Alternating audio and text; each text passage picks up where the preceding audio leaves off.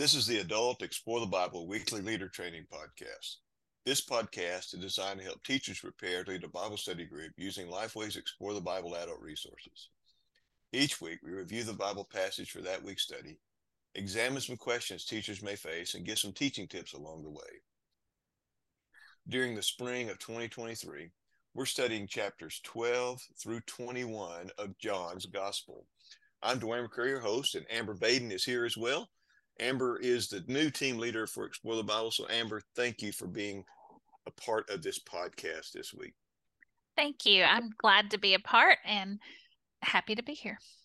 And we're being joined by Tim Pollard. Tim gives leadership to the kids Explore the Bible team. Tim was with us uh, three weeks ago, I believe now and we looked at a passage that's kind of related to what we're looking at now uh, here in session seven. We're going to be looking at John chapter 15, verses 26 through 27, and verses uh, chapter 16, verses 7 through 15. And the, the focus here is when the Spirit comes. Uh, we've identified these three points when we're looking at these verses testify, convicts, and guides. Testify relates to John chapter 15, verses 26 through 27. In these verses, Jesus explained that the Holy Spirit would testify about him. The disciples would also testify about Jesus as eyewitnesses to his life. Main point for us is that believers are partners with the Holy Spirit in telling others about Jesus. The second section of our outline convicts comes from John chapter 16, verses 7 through 11. In these verses, Jesus emphasized that the disciples benefited by him going to the Father because he would send the Spirit. The Spirit convicts the world about sin, righteousness, and judgment. For us, we need to understand that we can depend on the Holy Spirit to convict others about sin. The last part of this outline for this particular session is guides, which looks at John chapter 16, verses 12 through 15. In these verses, Jesus noted that he had many more things to teach the disciples that would be shared by the Spirit. The Spirit speaks on behalf of the Father and the Son, declaring all God's truth. The main point for us is that believers can depend on the Holy Spirit to show them truth. So in this study here, we have issue of the role of the Holy Spirit, the Trinity. We have this idea of he's sent, he's being sent from the Father. Um, a question that that we have here does that make the Spirit a servant to the Father or a servant to Jesus, since they're the ones sending him? Uh, Tim, help us think through that question to begin with. Sure. Um, the answer to that is no. Simple. Did you need more? Thank you. Let's move on from there. No. Yeah. yeah. So, so help just unpack that a bit. I mean, um, sure. It, that really gets to the to the issue of how we help folks understand the Trinity. Um, right. And, and and and most of the times we think of the Father, we think of the Son, but we don't always give as much um, authority to the Spirit. Right, and that's an excellent point, and, and that's really kind of what I was gonna gonna say to you. Um, obviously, this is talking about the Trinity, and and you are right. I think a lot of times we don't give as much credence to the role of the Holy Spirit because a lot of times, um, you know, maybe it's uh, the Spirit's role is is misunderstood, um, and we don't we don't really kind of know how to tackle that and handle it um, through Scripture. So um, uh, the Spirit is as coexistent uh, as Jesus and God the Father. So it doesn't make the Spirit subservient in any way. It makes the the Spirit equal to God the Father and God the Son. So, and we'll get in, I think, a little bit more uh, as we talk through this session as to what the Trinity is and kind of kind of some things about that. So, you know, one of the activities suggested in the leader guide and in the daily discipleship guide in the group plans. And this relates to when we're looking at verses uh, 7 through 11 of chapter 16. Uh, it, it, encourages us to place the group into teams of three or four and then instruct each team to read these verses in multiple translations. Um, one of the things they're going to know, notice is that different translators translate this word that we may say it, it's comforter in some translations, it's counselor, it's advocate, it's helper. Uh, one translation I found in preparation for today, they take, uh, I, I, guess I would say they take the easy way out and they just translate it paraclete, um, which the, the, the, Greek word used here is parakletos, uh, which means to come to one side. It's the idea of one who stands with someone in court, those kind of things. Uh, the the uh, dig deeper feature uh, in QuickSource also gives us more information here. So does pacitum 14 but what we are asked to do is look at those different ways it's translated and then then determine which of these terms resonates with us the most and why. Discuss that give a brief conversation about that. That will help i think uh, in the process of leading the bible study group get a deeper appreciation of this term comforter, advocate, counselor, however it's translated, helper, uh, and give a fuller understanding of that. Uh, Jesus said the Spirit would help us know truth. And why was that necessary, Tim? Um, obviously, because it's the truth, and and Scripture tells us that the truth will set you free. And so, when the Spirit is is really illuminating that truth for us, when, when I explain this to kids, one of the things that we talk about is that um, when when we sin, and that's one of the roles of the Holy Spirit, and we'll talk about that in a minute, but when we sin, one of the roles of the Holy Spirit is to help us to recognize that we have sinned and, and that happens in several different ways. Kids can identify and equate that with butterflies in their stomach or you know a feeling of uneasiness knowing that what i just did is is not something that i should have done um, so that's part of the holy spirit's role in helping us to understand that truth um, because we know the truth of scripture and when we become believers you know uh, the holy spirit helps us to identify what that truth is and helps us to live according to it. So it's really necessary um, for the the Spirit to be inside of us, so He can give us those guardrails and help us to to always follow the truth that that Scripture talks about. I think one of our, um, I think it's the leader guide pulls out this truth about that, and he says God's desire for this is that it would lead us to repentance, not not just um, understanding our sin or recognizing it uh, for us to to just feel bad and to feel condemnation or even despair um, but that it would lead us to repentance. There is a there is a purpose there that it would uh, lead us to repentance to uh, come straight to the lord for it. Absolutely. Yeah.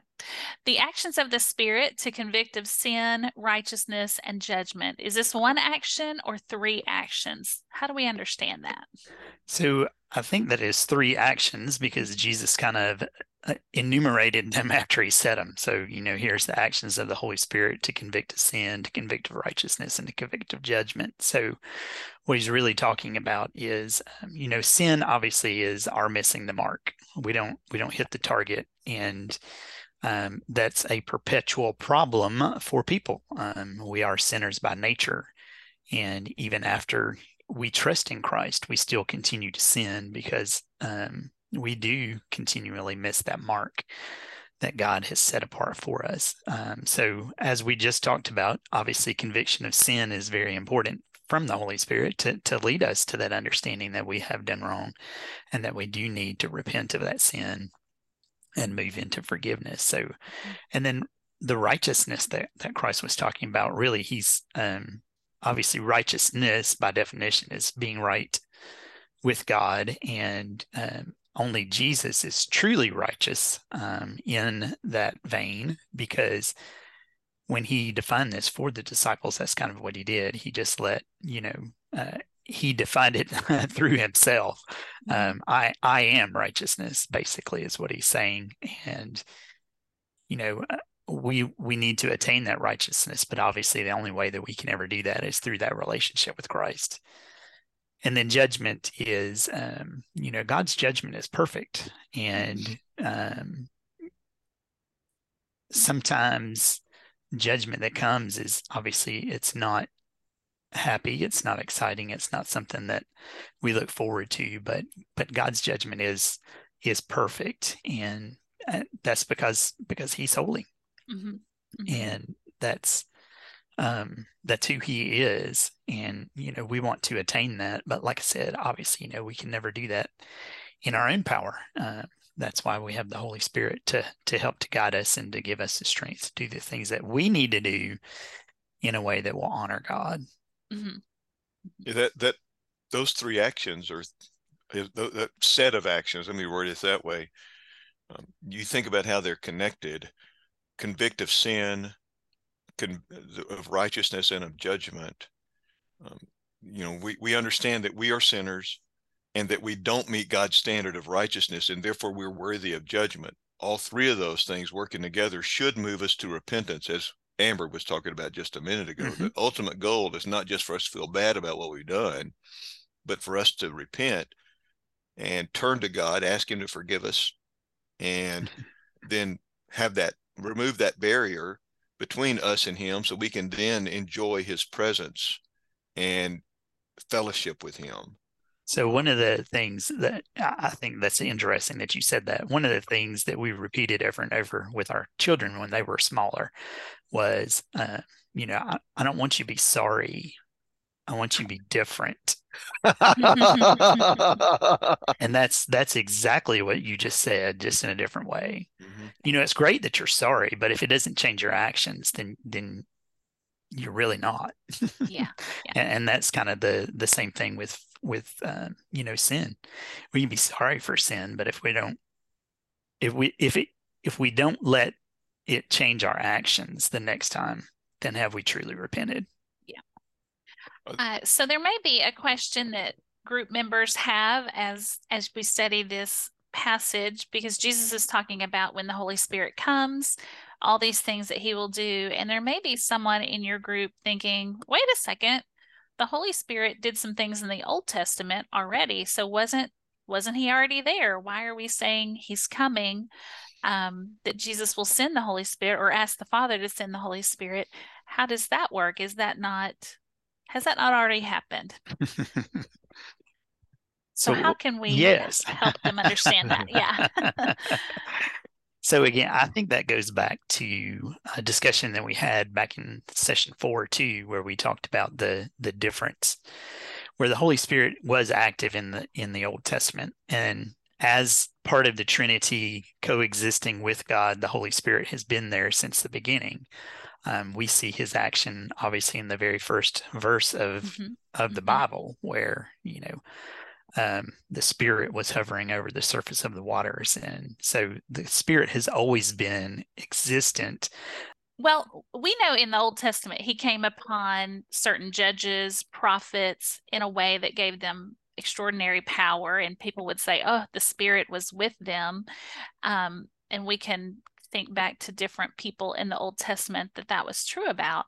Mm-hmm. Uh, however, um, it, it might be helpful to think of it this way the holy spirit was present he's always existed he was at he was at specific times and locations but in a different way than he, than he would be once pentecost happened and so then um, he would be with with he would indwell every believer mm-hmm.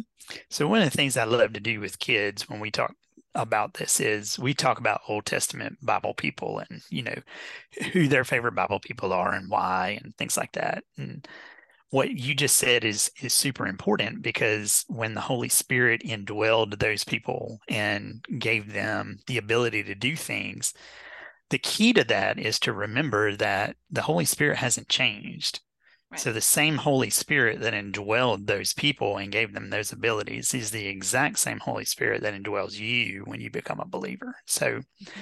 we have the same access to the Holy Spirit that whoever your favorite Bible person in the Old Testament yeah. did. So that's a good way to put it. I like that. Yeah. That, that is helpful. That is helpful. Any other key ideas or thoughts that we would need to share with our listeners today as they prepare to lead the Bible study group on session seven, John 15 and 16? I think one of the questions that that um, probably we're going to talk about, I think it is the nature of the Trinity itself. And, you know, uh, for kids, we always are very super careful in the way that we define that Mhm. um, because we don't want to get into giving them a false impression of what the Trinity is. You know, there there are plenty of things out there that people use to explain what the Trinity is, but none of them are true because Well, they fall short in some way too. they- you know. absolutely because I mean God just can't be defined. Yeah.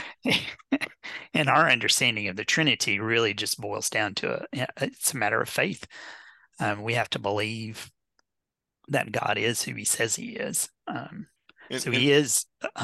Well, when we talk about Jesus being 100% God and 100% Mhm. human when He lived on the earth, you know that's a difficult concept for kids to understand.